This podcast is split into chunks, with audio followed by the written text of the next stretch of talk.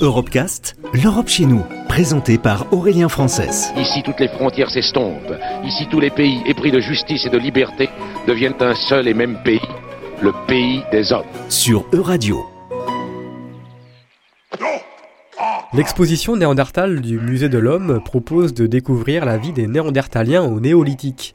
Le Muséum d'histoire naturelle de Nantes se l'est approprié pour permettre aux Ligériens de découvrir le patrimoine préhistorique des pays de la Loire.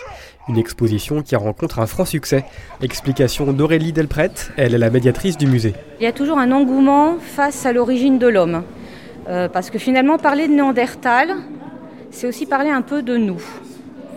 Donc parler un peu de nous, d'où l'on vient, quelles sont nos racines, ça interpelle euh, toujours le public euh, qui a toujours cette profonde envie euh, de savoir d'où on vient et quel est notre lien aussi avec le monde animal.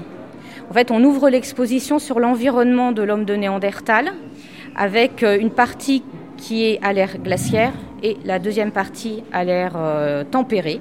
Et donc les animaux qui sont derrière moi, euh, ce sont des animaux qui représentent les espèces que Néandertal pouvait côtoyer lors de ces deux périodes. On a représenté à la fois les animaux qu'il pouvait manger, mais vous regardez bien derrière moi, vous avez le loup, par exemple. Le loup, on ne le mangeait pas, on ne le chassait pas. Néandertal avait une, une alimentation assez variée et assez équilibrée, puisqu'on va retrouver effectivement de la viande. Alors euh, ça peut être du bœuf musqué, par exemple mais on va aussi trouver euh, des fruits de mer, on va trouver évidemment des plantes. Donc au niveau des plantes, c'est assez varié. On peut avoir euh, des plantes euh, type feuilles d'arbres, par exemple, comme les feuilles de bouleau qu'on mange plutôt quand ce sont des jeunes pousses. On va trouver des racines de nénuphars. On va pouvoir trouver des graines. Et puis, si vous observez le crâne de Saint-Césaire qui est à la fin de l'exposition, vous allez voir qu'il y a de magnifiques dents blanches.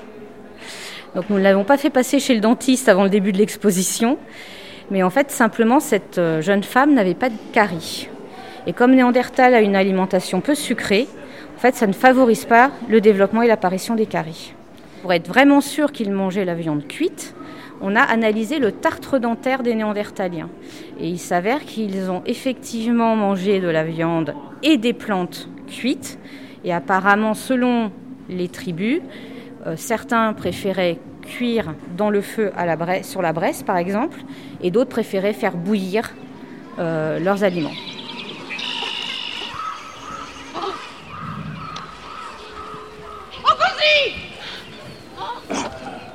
On a plusieurs types d'habitats qui sont connus. On a des habitats qui sont sous des abris sous roche. Donc là, on se met sous la protection de la pierre.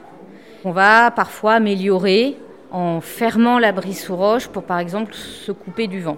On utilise en général des, petits poteaux en bois avec euh, des pots de bêtes qui vont servir de paravent. On va retrouver des campements de plein air avec euh, soit un système de paravent qui va entourer, encercler le campement.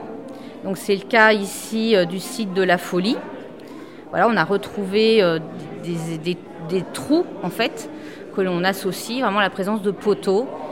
Et, donc comme on n'a pas retrouvé ce qu'il y avait entre les poteaux, a priori c'était également des pots de bêtes. Et puis il y a un autre type d'habitat encore qui a été trouvé il y a de nombreuses années, c'est ici le site de plein air de Molodova, où là on a retrouvé des constructions, euh, des empilements d'os de, mammouth, de squelettes j'ai envie de dire, à cette tente euh, sous laquelle euh, vivait un groupe de néandertaliens.